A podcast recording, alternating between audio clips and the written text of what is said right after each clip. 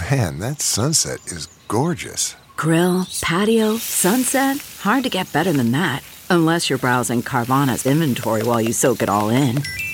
Oh, burger time. So sit back, get comfortable. Carvana's got thousands of cars under $20,000 just waiting for you. I could stay here forever. Carvana, where car buying meets comfort, meets convenience. Download the app or visit Carvana.com today.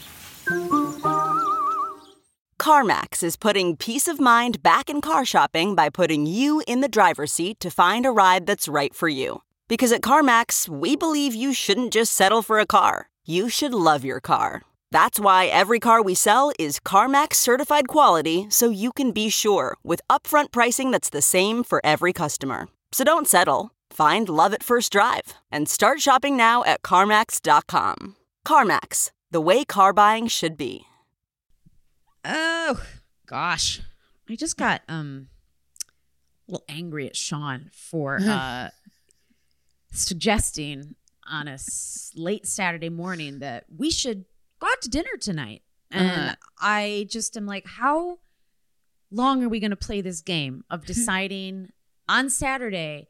That we want to go out to dinner on a Uh-huh. Saturday, and it's just like and then you're disappointed because there's nothing. there's nothing. Yeah. And I, I and I said I just it was a real snotty retort. Like obviously we could have figured out something, but I was like, how many times are we gonna do this? There's nothing. Okay. Like and especially when you want to sit outdoors, those get Mhm. snatched up by all Mhm. the other COVID chondriacs, Mhm. which I'm now calling us. I think Mm. I just coined a new term, which is fair. I'm a COVID chondriac, you know, and that's okay. Yeah. But it's just like we're not. It's even in normal times, you don't get in to the place No, you want to get in. You don't. You can't of. just be like last minute. Like I have a grand idea. Maybe we should go out to eat tonight. Like- I'm so fucking sick of it. I'm, and I know, like, and it's, it's just. It's not like a slam on him, and it sounds like, you know, it's like our problem to figure out as a couple who never has any plans or whatever, but it just infuriates me because it's the attitude on the service end of it when you're the Mhm. host or hostess or the server and Mhm. someone comes in all wide-eyed and surprised that there's no fucking room for them and then you have to deal with their stupid attitude Sure, dude. That- that's gonna happen until the end of time. And I don't- Endemic. It'll Yeah. still be an issue. It, it doesn't ever budge. It's always something. I know. Oh my god. Anyways, here's to hoping we can like maybe get a seat outside of a food truck tonight.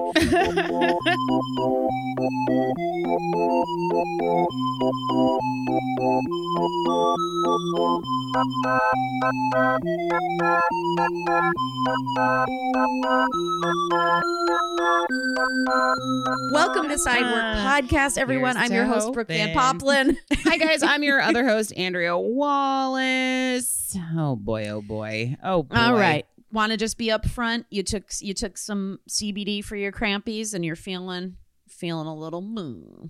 You can out me if you want to, Brooke. But No, yeah, I did. I do. I didn't get enough. I worked very long Yes. yeah, hours yesterday. And then we have a friend in town who we met and I was very tired and I didn't get drunk. I just was out late sipping on some drinks and then I had to get up really early cuz the only time I could get a pedicure and this is such a fucking dumb issue, you guys. I had to get up really early to get a pedicure because I'm going to Hawaii, but I'm working a ton before I leave. And like today was it. It was like my only window. And then like I was like, I have cramps and I'm tired and I kind of drank last night. So I took a big pool of CBD to help and it countered. And now I feel How- wackadoo. I'm feeling how- wackadoo, guys. Wackadoo, meaning like, how did it counter? Like, because you don't Oh take. God! Even talking about it, it's making me have the creepy. Cr- I got the creepy crawlies all over Oh, my God. body. It's crazy. Um, I I, I, just CBD. feel more high than I usually do when I Got take it. this stuff. So I don't know what's going on. Maybe it might. Right. I don't know what's I'm Maybe- happening. Maybe it's all the residual psilocybin that resides in your body now. You mushroom slut. I haven't, but I haven't eaten any psychedelic mushrooms in a couple weeks. You know, I think it's just because I just I'm tired. You're I'm tired. And You're I'm like, overtired. And then I called my mom about some water shoes, and then she was like, her best friend Robin's in town, and they're just like two sassy bitches when they're together, and they just like started in like yelling at me, and I was just like, Can you send me the goddamn water shoes that I researched for you on it? Look, you guys. But guys, hot Thanks for tip. listening. This is a great, like, this is a great little powwow before the show starts. I'm glad we're having our shift meeting and we're it is. ironing out the kinks of my day. It's great. It's great, you know? I mean, but it's like we come into this every day with life coming at us, and I think we're allowed to share and, you know, be I will say though, had I been drinking delicious lo-fi aperitifs last night, I don't think I would be Oh. feeling this way.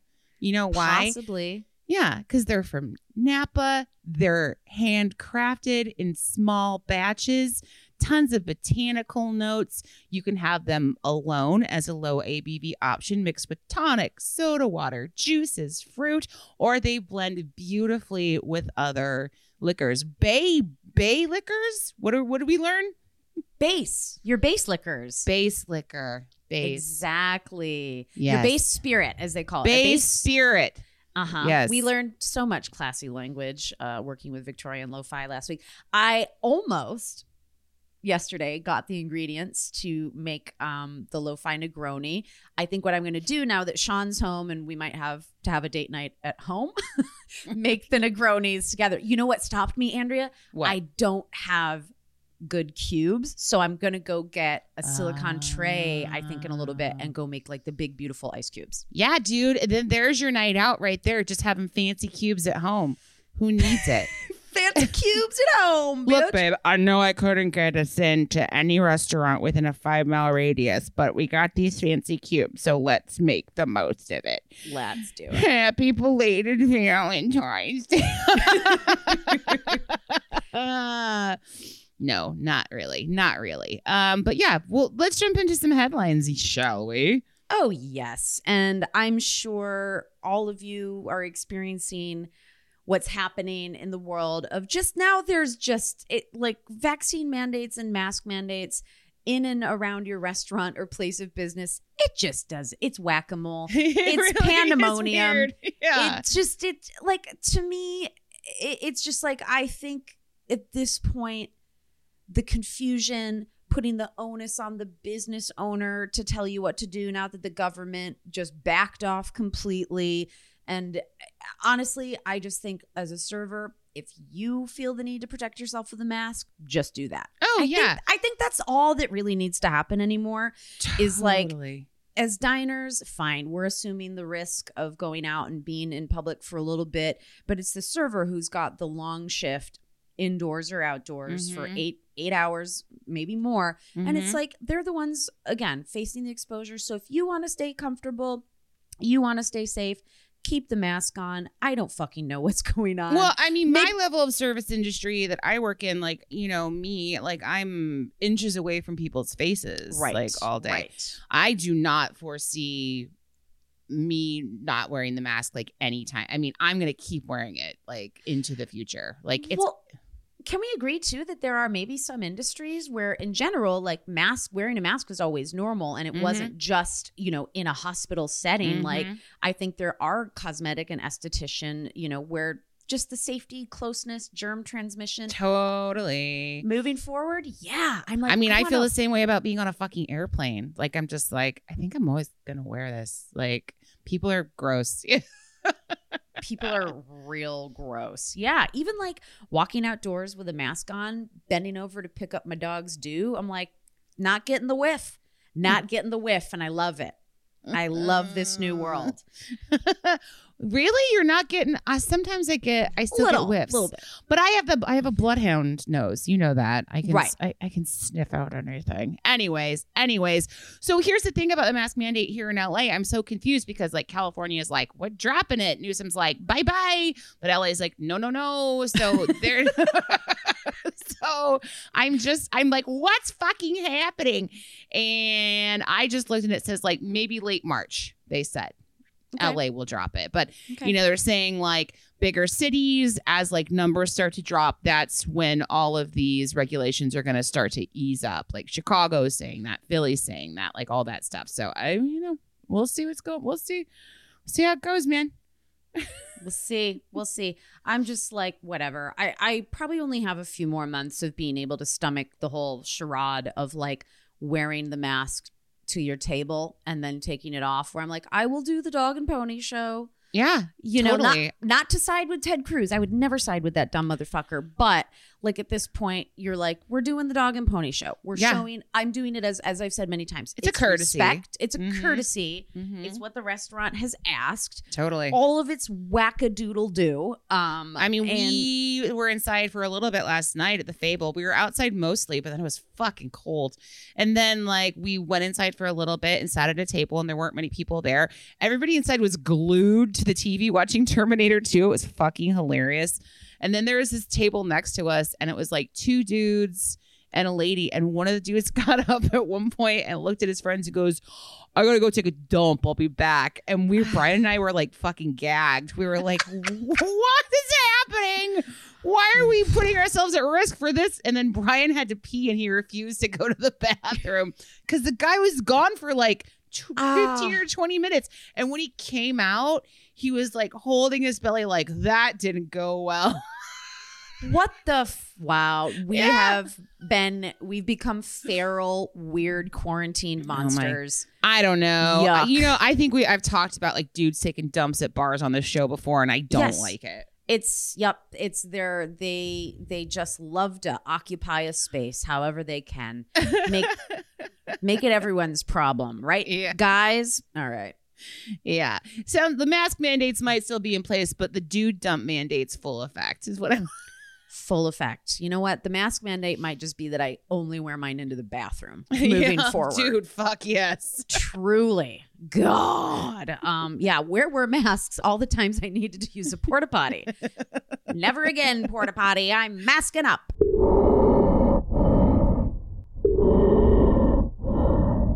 Okay, well, here's another interesting headline that I found, and, and there have already been rumblings of a revolution, almost like an inverse of a revolution. Because remember when electric stoves, also known as induction stoves, were the norm, and a gas stove was considered the fancy top grade, the Mhm. aspirational piece to have in your kitchen because you're like, this is Mhm. what a chef uses.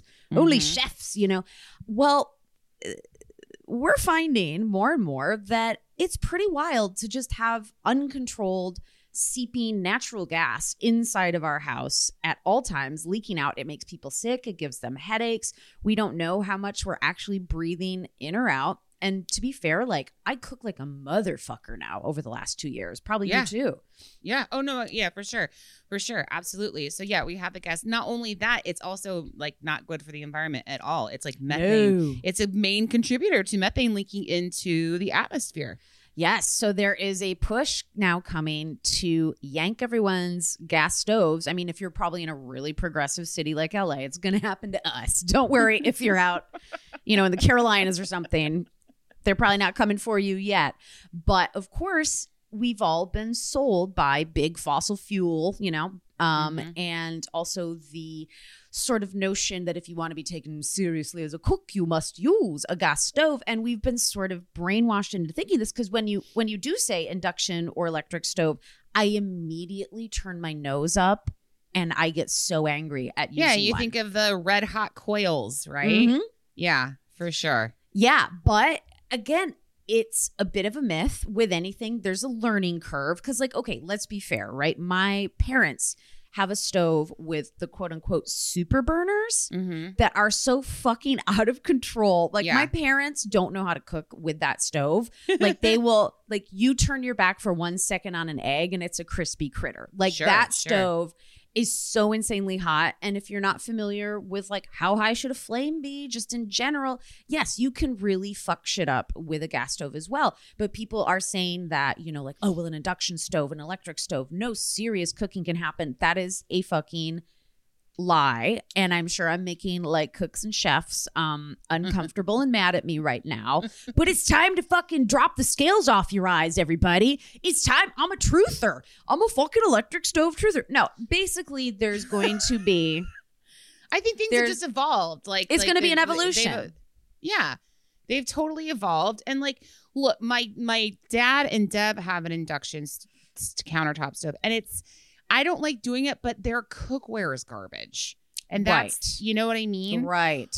and that's the that's that's the difference. Like my mom has an insanely like hooded, beautiful gas stove, and I actually fucking love cooking on it. But like, you know, she also has good cookware, and I think that is like gonna be the difference. Is like you think about the shitty cookware because you when, when did we have coil stoves? I feel like it was my first apartment. You know what I mean? Like Absolutely. when I Yeah. remember getting a place with a gas stove, I was like high class renter, like you said, you know.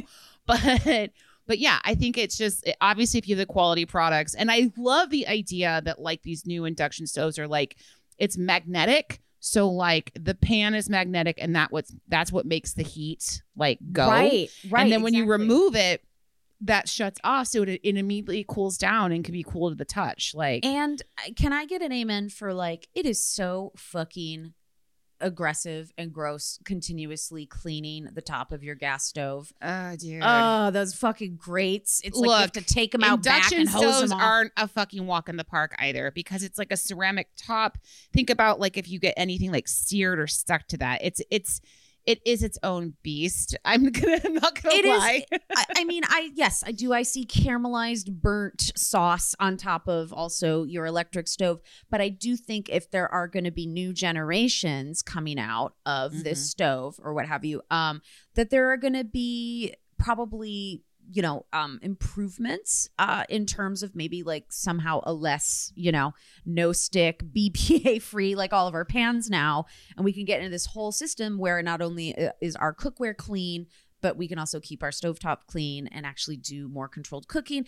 I just feel like it's interesting because it's a point of contention for anyone who cooks and sort Yeah. of the, dr- the dream we've been sold. But it's as we keep learning, it's a bad one. and I don't remember if it was last night or two nights ago. Also, I watched the um, downfall documentary about the Boeing.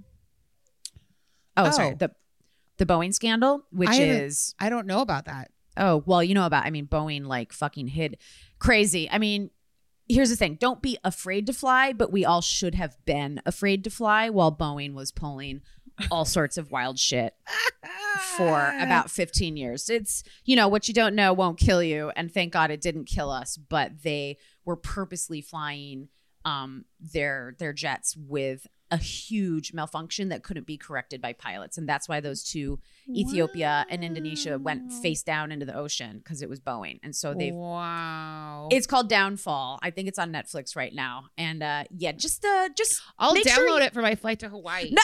Be- I was like, no. I was like, just be watch it when you get home. It's it's something that you have to emotionally prep yourself to be like, am I ready to watch something Ugh. about um airplanes? But anyways, oh my god. All right. Well, let's move on to some server submitted stories.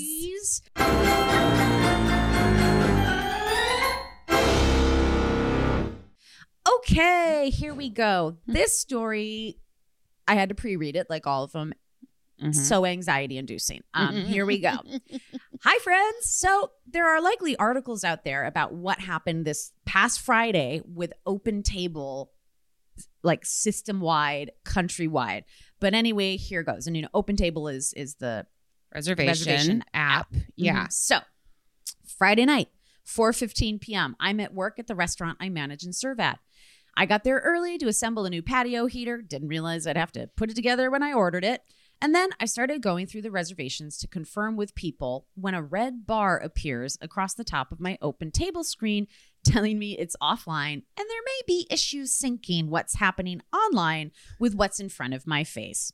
so I start troubleshooting. The iPad is still connected to the internet, so that's not the issue. I try to see if there's an app update, nothing.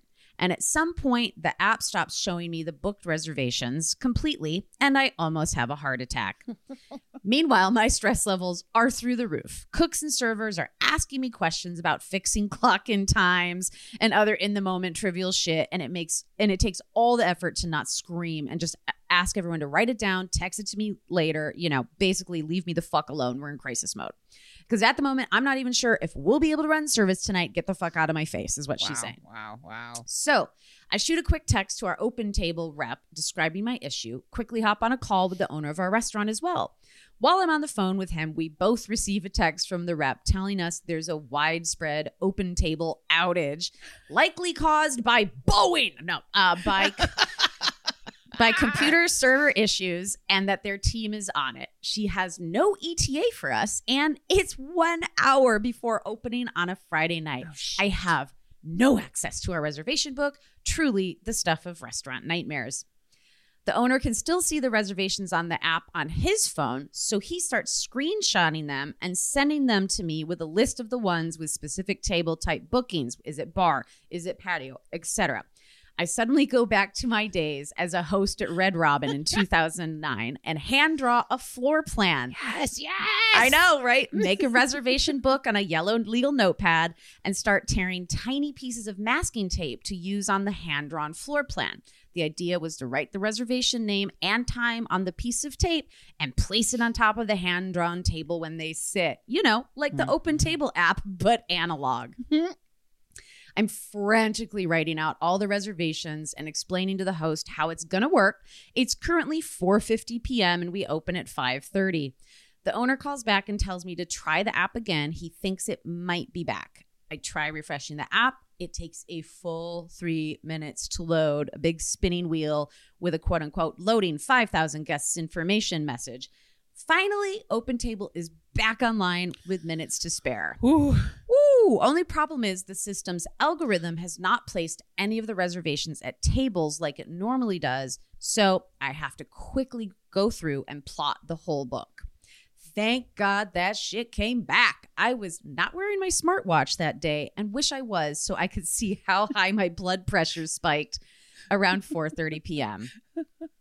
Luckily, the rest of service was relatively smooth and uneventful until an unhoused elderly man walked right into the restaurant off the street around 11 p.m. as we're trying to close our last tabs. He walked right past the two female staff members near the door, completely ignoring them when they tried to stop him, and just went ahead and sat himself at a table near a window and then refused to leave. I was hands off in this particular situation. I let the big burly bar manager and chefs handle that one. There was water and coffee given and a very long bathroom visit. He was there for, oh, I don't know, about an hour before being escorted out the back door by said bar manager. It took longer than calling the cops for sure, but sending a drug addled elderly man to jail for the weekend just didn't real feel right to any of us. I ended up leaving the restaurant around 1 a.m., a full, stress filled 11 hour day, went home, smoked a bunch of weed, and passed the fuck out. Nice. She said, Let's hope Valentine's Day is less eventful. This was last weekend. Godspeed and very good tips. Melissa in Venice and Santa Monica says, P.S. We love lo fi at our restaurant. Yeah. It's- I know. It's our go to vermouth, and we use the Gentian Amaro in a house cocktail with Wilder gin. Yum. Boom, boom, boom. Anyway, I- Godspeed and good tips. Nice, nice. Oh, is there a correction here too? Or Oh, yeah, there's a funny, yeah. Okay, wait, wait. She said, I said Red Robin circa 2009, maybe because I'm trying to make myself younger. It was more like 2004. in my hometown, I'd see my former high school teachers come in and get wasted on their lunch breaks or at happy hour after school was out. Oh my god, I love that it. and that is from um so sorry. Yeah, Melissa, which we said. Okay. Oh wow, that's a that is a stress filled But like could you imagine if that was on Valentine's Day? Ugh. I mean, it was the week Valentine's Day weekend, you know, so it's Right, the right. start of the insanity. I mean, Fridays are fucking crazy and unpredictable. I mean, ah, what a what a what a hot mess. I'm so glad it came back online, but yeah, I didn't read anything about it. Now I'm going to look for articles. yeah, clearly there was. I'm sure if I go on Reddit, that there is like a host subreddit about like fucking open table. Oh my god, you know. What anyways. are you doing? I mean, it is like a, it is a lot to rely on all these apps and computer systems to like run your fucking business. It truly, truly is. Like even you know, like I book all my clients on like a very specific app at work, and you know, we use sticks, and it's just like when it falls apart, it's. I mean, it's same with POS systems. It's the same goddamn thing. You know, like Yep. it's fucking nuts when you're just like what do we do without technology? It's I know you go back to your handwritten everything, and I mean Yeah. it's like it's no fail, you know, unless No. of course a, a rat comes and grabs it and runs Yeah, down I- to a sewer grate. yeah, right. You're like, where are my where are my like red erasey pens? Remember those red like or the pencils, the wax pencils that you would Yes. like have the plastic Oh, and then yeah. you would cross off? Yeah. Oh God, that is some fucking feels right there for service industry host stand for sure. Okay, let's go to the next story, you guys. We've got more from our boots on the ground delivery correspondent, Alex. Okay, here we go. So, in early 2020, pre COVID, I had both of my grandmothers pass away within a couple of weeks of each other. Holy shit. Good Lord. I took a little time off for the funerals, but still went to work to take my mind off things. We had one little old lady who ordered the same food for delivery every Sunday at three o'clock. And every Sunday she'd paid with exact change and tell me, you don't get the delivery fee. Oh, you you get the delivery fee, so I don't have to tip. Wow. Thank, Wah, thank wah. Yeah. Did Yeah. you ever totally. did you ever fact check that lady? Did you ever decide to fact check that? Okay. Anyways. So, needless to say, she was not one of my favorites. One Sunday, I took her delivery, and when she answered the door, she asked me to tell my grandma to get well soon. And I had to explain to her that one of her Sunday morning after church breakfast companions had passed on and that her funeral had already happened. oh, God. The little old lady was devastated, and I had to stay to console her, but still, no tip. A couple of weeks later, after my second grandmother passed away, I found myself in the same situation. I brought her delivery. She answered the door and told me to give my grandmother her best wishes. This time around, I wanted to avoid the fit of grief, so I just responded, You can tell her to get well yourself if you have a Ouija board. so fucking dark. I love it. The confused regular either didn't get my joke or didn't hear me because we completed the delivery without another comment or a tip. oh my God. That's a good one. And like, oh man, what a couple of weeks. I mean, I get it. Just like driving, like, here's your pizza, it really can get your mind off like har- the harsh realities of your grieving world. Um, okay, so once I knocked on a door to deliver a pizza, and the lady who answered explained that her husband was in the garage, had the money, and he was the person I needed to talk to. I don't like this at all. Brooke. I don't like where this is going. The big garage door was open, and I saw the man standing in a corner facing away from me. What is this fucking Blair Witch pizza Seriously. delivery? Uh, and I said, You must be the man with the money I'm looking for. And then he turned around and said, Damn it, you caught me. I was a little confused uh, by how surprised and embarrassed the man seemed. He then explained and said, I'm sorry, I was taking a pee and you'll have to let me finish. And that's when I saw him holding a Folgers coffee can. what the fuck? I turned around to give him what privacy I could. He finished. He apologized for what I witnessed and without washing his hands, gave me the money and then took the pizza and started eating it in front of me. oh my God. That's it. That is all we get from Alex today. Two little, like, amazing real paragraphs. sli- real pizza slice of life over here. Oh my Um, God. Well, gosh, RIP both grandmas. That's a lot. That is so much, right? But it's like it's like at least in some ways too though if if it was their time, at least a they didn't catch COVID, right? Which Mhm. would have been so horrible as a way for them to pass on. And B like at least they didn't have to spend 2 years of extreme isolation. I know. that, I do. you know? I do think about that with like people who passed on, like you know, and been like, yeah, yeah, they're gone, and they didn't have to put up any of this bullshit. Um, you know, we're gonna get through it. But I get, I get it. it's taken a lot of, it's taken a toll. Um, you guys always great stories. These were awesome. Please, you know, when you're ready, send those server submitted stories our way over to sideworkpod at gmail.com. Okay, picture this. It's Friday afternoon when a thought hits you. I can spend another weekend doing the same old whatever, or I can hop into my all new Hyundai Santa Fe and hit the road. With available HTRAC, all wheel drive, and three row seating, my whole family can head deep into the wild. Conquer the weekend in the all new Hyundai Santa Fe. Visit HyundaiUSA.com or call 562-314-4603 for more details. Hyundai, there's joy in every journey.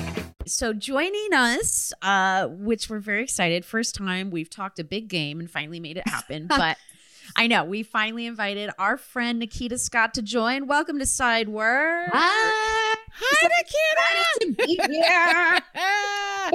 Nikita, you're like, like you're my pal that I don't see that often because we're more like friends of friends. But Yes. when I get to see you, I'm always very excited. It's so much fun. We Yeah. need to change that. We I live agree. so close to each other too.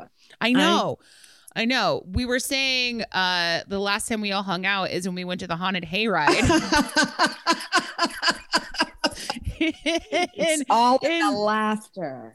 oh my god, in Los Angeles. And like we went with our friend I mean, it was a, it was a group of, of ladies, and it was awesome. Like you know, all like in our like late thirties, early forties, like whatever, whatever, whatever, ladies, haunted hayride, and like it wasn't that scary, but we had a handful of friends that were fucking terrified. I know, I know.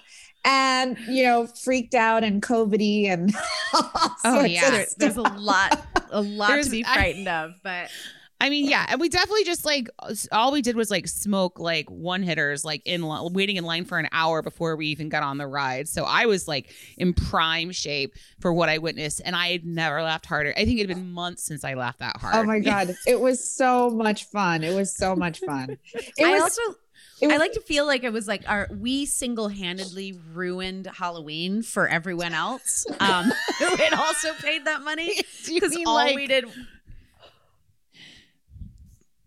Just with our screaming, chewing the scenery, taking over, like basically all of the actors in the woods got word that we were coming, and so they didn't even bother to scare the rest of the wagon because they I were like, "Let's like we just get took these over the entire wagon at the hayride, and Yeah, we, We were. were. kind of like We those ladies at And the- brunch at that haunted hayride. You know, the other We had- paying we had customers big were wagon like, "Are they a part of the show?" I know. ah, oh my god, like wait it. like we were paid to secret shop the the haunted hayride or like we were plants Yeah. like guys this We is how tro- scared we you totally should be and well. then just a bunch of yep I love it. I love this. Well, before we get into today's topic, which is about like basically like being an entertainer and a server at the same time, let's get you know, Nikita. Let's let's little learn a little bit about your background as a server. So like, I what is your lived in? New York City for like 11 years, and so I feel like that's all I have to say. no, it was insane. Um, I feel like that's all I did there was serve, you know, wait tables, hostess, bartend, and it was like my whole life in New York City was, you know, waiting tables, and it was wild. I feel like I worked at so many different kinds of places, and um, to the point that when I got out to Los Angeles, I was like, I'm not doing this anymore, and I still ended up working as a singer bartender don't tell mama for a few years so it's crazy actually it's it is something that like the new york city side of it does force people Mhm. to completely change careers um Mhm. you know our friend heather who is now like a real estate queen but prior to that she was like a like a music and rock and comedy um, venue manager and booker Mhm. and that just like ran her into the ground. The entire you know it's like that huge rock venue mentality. And so she's like i can't do it. I can't do it. We're not yeah. we're gonna show people houses yeah. when i got out here i was just kind of great. like there's got to be something else i can do.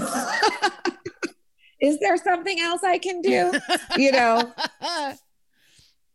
Can i yeah can i become a you know instructor? selling knives in supermarkets i told him But I mean, like Yeah. working at a place where you're a s- like working at a place where you're a server and you're also the entertainment is so niche. It's so specific. Like, and you did that in New York. Like, how did how did you even Was it- land? was it new york and then you i would also say pursued that, in la uh, or was what do you mean first uh, person la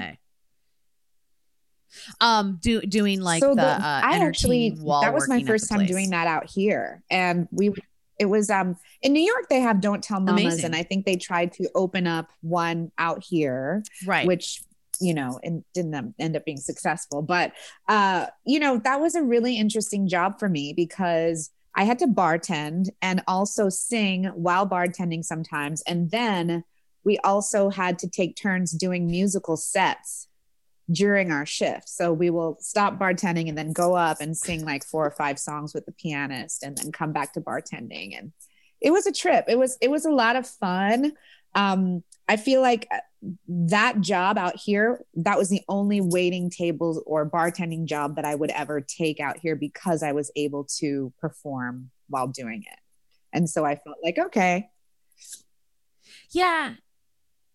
Yeah, I feel like you know we've spoken a little bit like about the feeling of like in New York, like Yeah. cabaret, Broadway, you know, speakeasies, lounges, like all the weird little you know theater freak shows and underground scenes, and like it's just very much a Yeah. thriving, normal way of life. And in LA, it takes a little more to get people, you know, Mhm. and so because it's more about acting It out is. here than it is Yeah, about yeah. musical theater.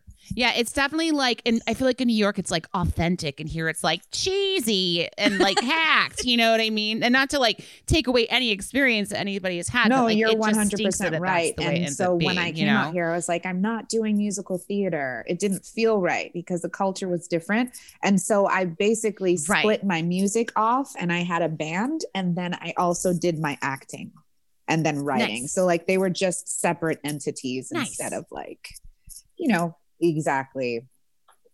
all together. So working and performing, like waiting tables, bartending, performing at the same time. Like we talk all the time about how you have to be like an Yeah. insane multitasker just to be a fucking server, and like fourteen hundred things are going on in your head at one time. You know, especially on a busy night when you're in the weeds. So let's talk about adding having to stop everything and go perform. While you have one of your tables looking you dead in the eye, like, Basically, "Bitch, why didn't you bring me my fucking martini?" It's a lot of like looking Like, at your your Yeah. coworkers like table seven.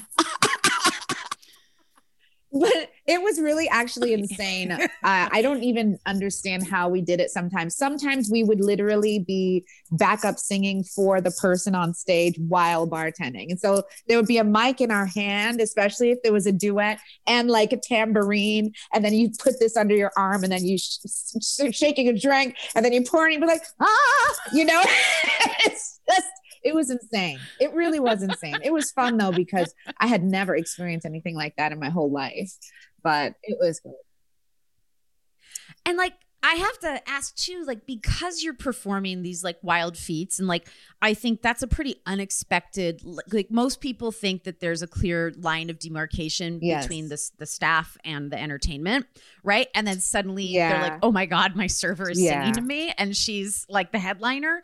That I feel like there is hopefully the joy and being impressed overrides the pettiness of being a piece of shit customer. But I, I mean, not always, but I would yeah. I would actually like, say with that particular shit." job, it was better, I would say, in that sense, because you know, your customers would also fall in love with you. And then they would only come the nights that you work if they wanted that kind of thing. And, you know, they request songs and you learn it for them. And you know, it's like a whole serenading thing. And it's really, it actually was really, really cool. You do kind of feel, they make you feel very special and important.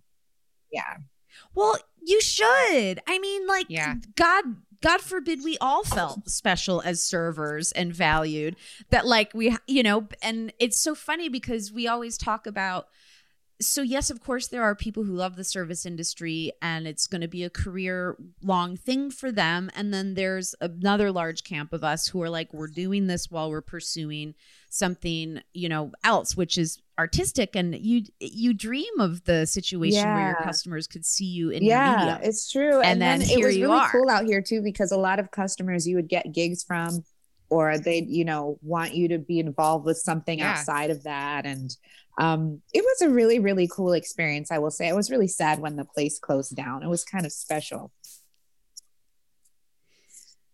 Yeah, I and L, we Yeah. talk about it too. Like LA is hopefully now with the pandemic sort of like winding down too. That like, um, because my my oh, you should come uh tomorrow night if you want to come hang out with us at Gold Diggers. Because like the thing that I kind of do with Julian now is the live piano karaoke. You know, at at a bar, and LA is still a little bit like. I'm, I'm sorry, what is this? Yeah, I have like, to check that out. um, okay. And like, Oh yeah, and and the thing is like in New York it was like yeah, everyone does it. This is so normalized. Um, you know, they put on this whole scene Mm. and now out here it's so like in the know that you're like dude, it's Uh-huh. like an invite only celebrity thing, which is Mhm. hilarious, which now is being more normalized like no, just anyone can do it. If you know how to sing a song, Julian will play the piano while you karaoke it and you but you get such a different vibe of like and we've had him on the show before too being like i'm a fucking I love like, I'm a that. song a tender, song tender. you know? because yeah. right? which is kind of what you did too if someone's putting in a request oh my god would someone be like uh the usual and you made them a martini and sang a song that they want oh my god, I love that. And then also gratuity. That's really I'm like were They did. like tipping They you after tip us, songs or um, were they just drink yeah. like for songs and they would like give us money if they requested stuff and if we knew it and and if we did a really good job they'd give us money it was cool it was cool like that nice. God you're like hashtag no regrets i'm sad this I'm place sorry about I know. went away what the fuck I know, I know. Oh, it's okay. The dogs bark all the time on the show. It's it's it's kitsch. At she's like point. i can sing too um but yeah no it was it was no regrets at that I mean- place it was really a very unique um experience for me and and i would never take it back it was i felt very special um aside from like my other waiting table jobs like you aren't people aren't able to see like more of Well, you sure. and they were kind of able to really get to know me and um fall in love with me and they kind of like toot your horn yeah, well I can- love that. Can I also ask? Did you have to bring people food? At Yeah, to- I was about to ask the same thing. So I, was just like, served was there that drinks, extra? but, like. I think the the the waiters would bring the Yeah. food to the bar if the people had ordered it. So See, and I I think once again there's because we all like respect Yes. bartenders and are a little afraid of them and want them to love us, and then you're singing on top of that. Mhm. These are like two tiers of power. Yeah. like these yeah, are two power yeah. grabs It was in one. cool. Mm-hmm. Was it costumed attire, We or would did you like kind stuff, of wear your which was own cool. stuff? Um, because you know it was kind of a person. It, you kind of show your personality with what you wear, so that was pretty neat. And I would always take advantage of like dressing up and and figuring it out. Nice, nice. Would you like play to and Uh-huh. obviously play to whatever songs you were singing I that would, night too? I would, and it was really? That's so interesting. um, because clearly it was like a huge musical theater thing, and like a lot of the singers were so freaking good. We had the staff from New York come down to come over to open up the uh, restaurant in LA, and they kind of showed us the Mhm. ropes, like through training and, and everything with what they would do. And I remembered, like when I auditioned, they were a little on the fence with me because I was different. I would bring like some musical theater, but I would bring like Creep by Radiohead and Adele, and I would put my own spin on nice. um, uh, things. So they were kind of like, this isn't really musical theatery, but we really, really like it. so it was neat. It was really, really neat. And I, I grew as well. Like my repertoire grew so, while so being there fun. because you kind of like, I got to learn more music because people really want to hear this and they want to hear that. So it was really, really cool. Hmm That's awesome. I mean, I feel like I would make wardrobe choices poorly all the time that weren't as functional as being a bartender. Like if I was going to do a Stevie Nicks night, I know that I would just be like reach across the bar and like four bottles would get stuck in my lacy, billowy arm. You know what I mean?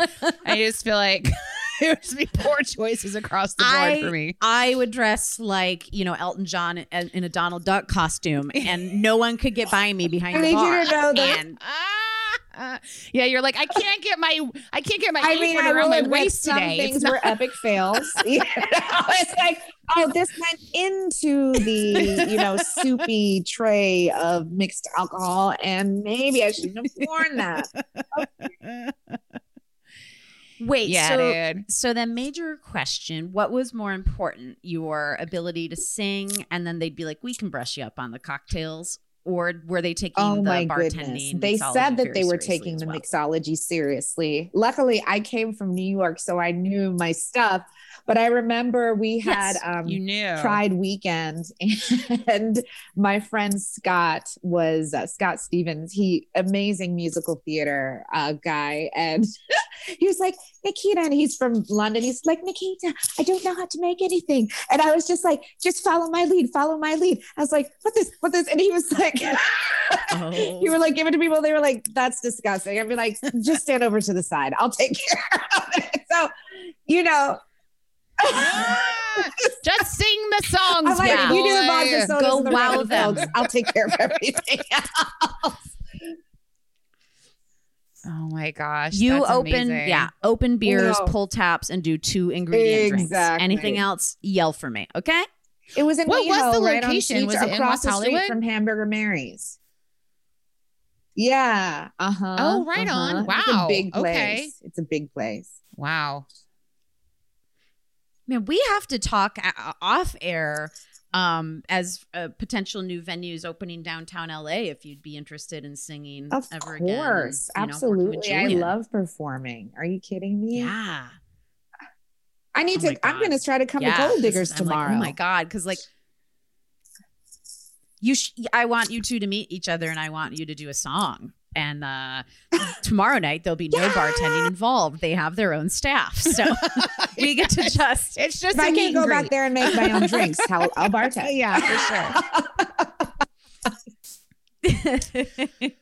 Um, you know, but we always like to shout out and thought we would talk about some of our other famous, you know, the famous jazz clubs, lounges, thing, places where this is happening. You guys lived in New York, so you should talk Right. about these ones.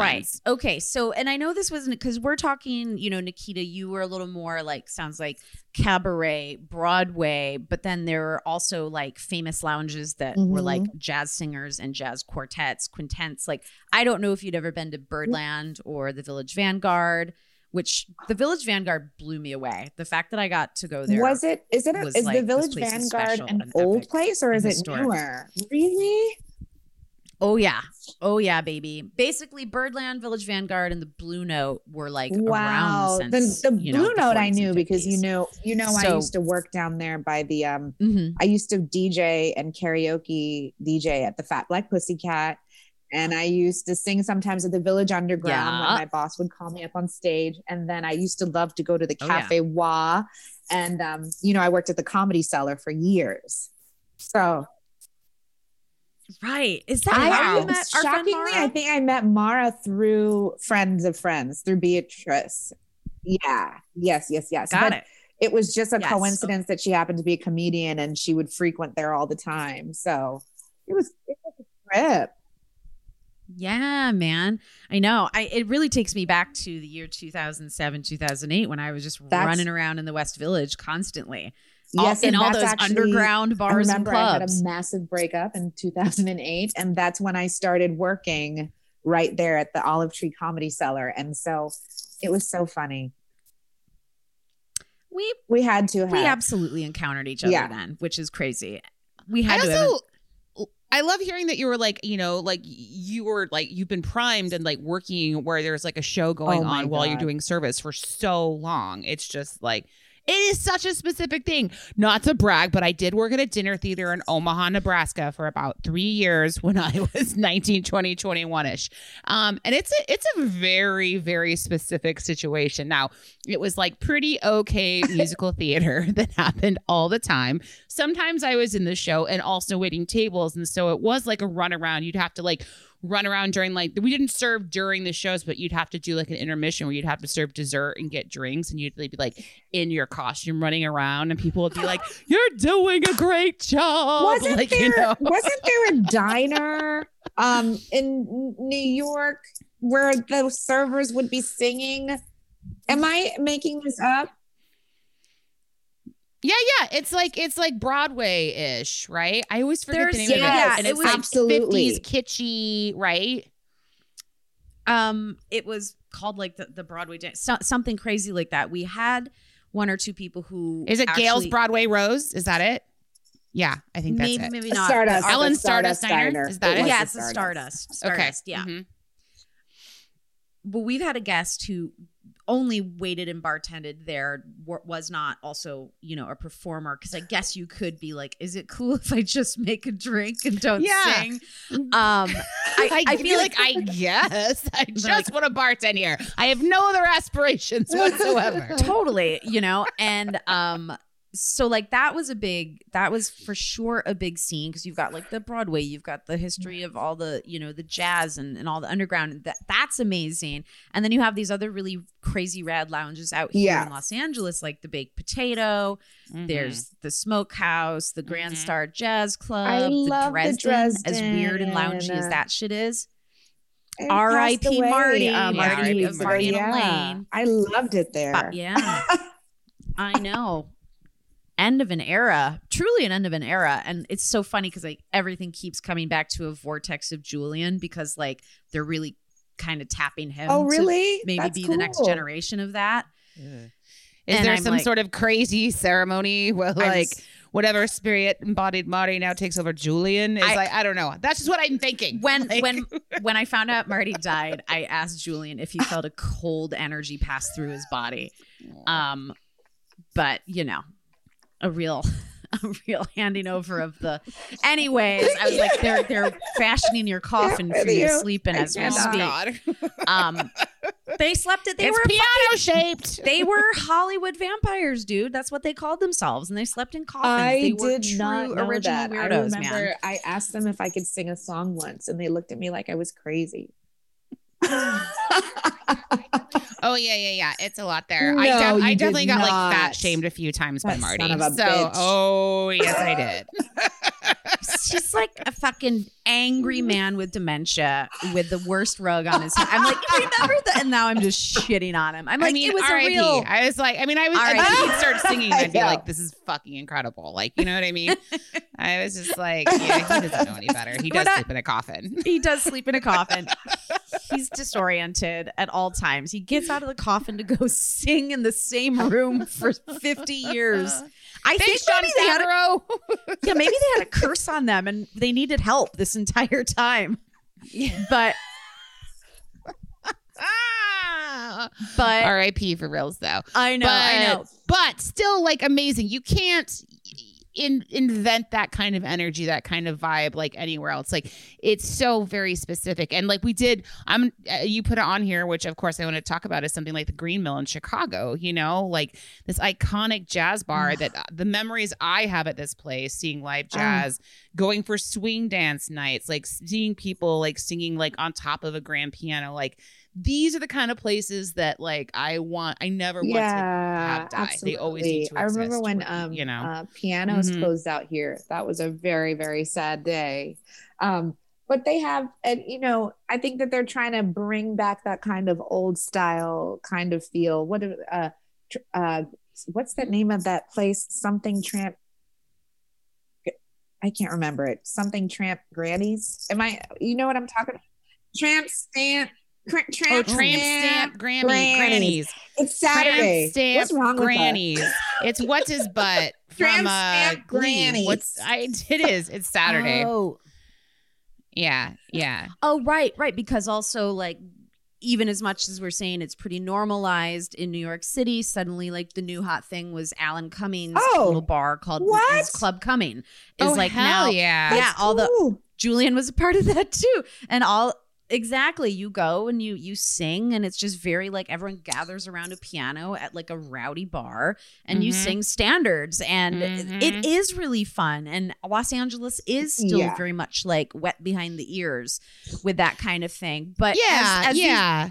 but as these jobs like make themselves known to you like say if you're listening and you're like i want a change of pace i want something where people are doing more creative things like the feedback is not going to be across the board but it was like i was looking up these you know jazz clubs um you know lounges like where you work at and the servers like even the words from your mouth are just saying it's the best waitressing job ever even if they're not the entertainment what they love is the ability to every night to get to know the musicians, immersing yourself in a musical culture. The crowd is hip to it. They're they're in a good mood. They want to be there. So there's a good chance not only are you going to get your forced Right. gratuity, which is really great about clubs sometimes, Uh, is they're going to tip above and beyond because it's like Mhm. everyone is there for a united purpose. Um, which is real different from when you're just at a bar and everyone's coming in with Yeah. wildly different agendas Mm-hmm. you know, and you're managing a lot of different emotions. Where I feel like what's really cool in a jazz or performance club is like you do, and they really feel very special. happening. Like you feel special, but they feel special because you're ge- you're really serenading people. yes, you you want to make people happy you Yes. want to sing to people individually you want to connect with them in their eyes and smile and sing them a whole you know song especially they ask you for it and they just feel like for a moment that they're the only person that exists in the world and it's just like yes. it's just nothing love it like so it you know Well, I think and the thing that goes along with uh establishments like this Yeah. that I love is that there's there's fucking rules. Like there's etiquette, there's manners involved in it. And Yeah. you either like get with the program as a customer or like get the fuck out. Like nobody and I'm sure you had people that came in when you were Yeah. working that you were like, what the fuck? Why are you here? Don't you this is what we do. And like why are you and why are you back so talking right now Go Yeah. down the street to some other place. like it, is there Right. is mm-hmm. etiquette it's kind of like if this is a ballad stop you're not going to be screaming in the middle of this song stop you know so right, but right. it was really really completely. really cool i i'm Oh. God. It is. And and I think what's cool too is like most people love to succumb to peer pressure where they're like, I want to do the right thing. What's the vibe? Okay, I'm gonna do the vibe now. And it gives people um you know something where they feel like I'm I'm part of it. And so I'm gonna do the thing. And then hopefully I'm gonna teach others. Or when I bring people with me, I'm gonna show them the ropes of how to be like how to be right in this space. it was, Was it good money while you were there? um the place was not run the best um so that was unfortunately Mhm. hard Yeah. and the food was not hitting the mark. Sounds like a Sysco menu to me, probably. Was it like the kind of place that you had a minimum that you had to like There was a two drink tables, minimum. you have Thank you. like a two yes, drink I had to minimum, or you remember. had I was like, wow, this was Mhm. That makes sense. This was in two, two, 2013 that it closed down. Uh, so I'm sitting up here like, wow, good memory, Nikita. Yeah, there was a there was a two drink minimum, and um, that was cool. I mean, some people would be like, I'll just get two bottles of water. And it's like, you son of a bitch. Like, okay. Yeah, that's for sure. But I'm sure working at the comedy cellar, like the same 100%, shit happened all the time, right? Yeah. My God, you're you're kind of the two drink minimum queen everywhere you work. Truly, Yeah. the club, the clubs enforce that. Yeah, I don't mean you personally, your drinking uh, habits. I mean like that you've worked at a I lot of places have. with that two certainly drink have. minimum I- enforced. I would say the comedy cellar was um, some of the most fun years of my 20s. I didn't even I wasn't even submerged in like the comedy world or knew very much about comedy until I started Mhm. working there and it was really one of the most memorable and most fun um, times of my life. My 20s were really great in New York City because of that. I just remember the day that I That's was so awesome. it was the first day that I had the front row um, downstairs in the comedy cellar, and Dave Chappelle came in, and I died. I died. I could not believe that that had happened. I was just like, he's what? and then he was on stage and he was just like, I, I came and I dropped the drink off and I was trying to be like a mouse and like not be seen. And he just stopped the whole set and it was like, What is your name? I was like, Nikita. what kind of lotion do you use? Nivea. oh God. And actually, my last day at the comedy cellar, he happened to have been there. And it was, he called So me it on was stage and he bookended- serenaded me with the piano and made up a song. It was so cool. I'll never forget it. Never Oh forget it. That's amazing. I I I actually love that. I mean, I and this was it's much smaller fries, but even when I when you know when I moved to Chicago to like pursue improv and like the one night that I interned, it was basically like you know when you intern at Improv Huh, Olympic and huh. get free classes, you're basically like the busser for the evening. You know what I mean? That's your job. Like you get there. You set up and you break down. But the night that I worked, the amount of comedy I was able to witness that was like just fucking incredible and genius was like it was it was inc- it was so good. It's just like you know you're like I'm getting paid to like be so entertained with everybody else That's in this room exactly and how what I a felt. I never felt like I didn't want to go to work because of it. I felt like I was being entertained the whole time. And no matter how many times I would hear the jokes over and over, it would be like the first time I kept hearing it over and over. They they loved when I would work love because I would just that. die laughing. Oh, you've got you've. I have a few friends, and you're on the short list of people who you invite to a very important comedy taping because you've got the most supportive. I love it. I love laughter. to laugh. It's my favorite thing in the world. It, it just pushes me right. That's Well, ladies, it. I, think I think that we need to plan an outing to Tramp Stamp Granny's. I really think we Okay. should. I mean, it's Darren Criss's place, you know, from from Mm-hmm. Glee. Like he's just like homaging musical theater. It's gonna be like the Hollywood updated, like cheesy version of it. But I'm fucking there for it. I'm it. We totally should- down. it would be such a weird down fun night. to go to tramp stamp granny's. yeah, I know. I was like, did you guys just like put a bunch of like words in a hat and pull I loved how you guys just went silent. I was like, oh God, no, they're they- not getting it. I'm not either. Thank you for pulling that out of me. oh yeah. Oh Yeah. yeah. Well, Nikita, thank you so much for talking with us today about your so amazing much history as a server. Like Yeah. we love getting to know our guests. Like I'm I it's just so nice that we like get to chat about this. Like we knew that you had done it, but it's it's just so much better when we get to like get into like the thick and like the gritty of it and really find out Yes. um, how you serve I your time in the industry. Love, love what Totally. you guys are doing. And- oh, can I? T- I this just came to me. Uh, Thank you. one of the craziest stories that I had had uh, waiting tables at the Olive Tree upstairs from the Comedy Cellar.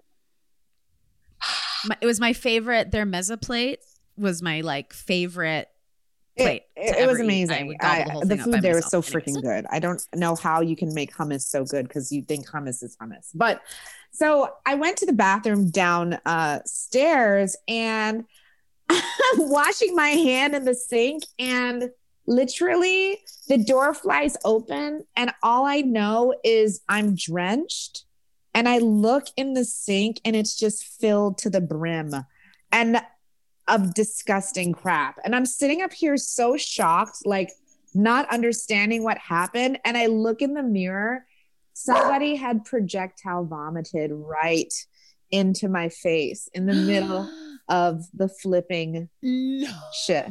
And do you know that when that happened, I thought initially that one of my coworkers had thrown water on me or something for fun. You know, I just couldn't. I, I it was so fast, and I looked down and the sink was filled. I was so confused, and I go upstairs in shock, like somebody help me. this drunk girl wasted. They leave they didn't even tip. That's my one crazy, Ugh. my one crazy waiting table Ugh. story. Oh my god. like they like they forced that Yes. bathroom door open when you know when you're panicking because you're gonna vomit so that you know usually it's just one tiny little hook They're and like, eye It's happening. Ah! yeah. I've never in my life Oh had my anything God. like that happen, and That's I needed to share that with you today. Thank you. Thank you so much for feeling so safe in the space we've created for you to share.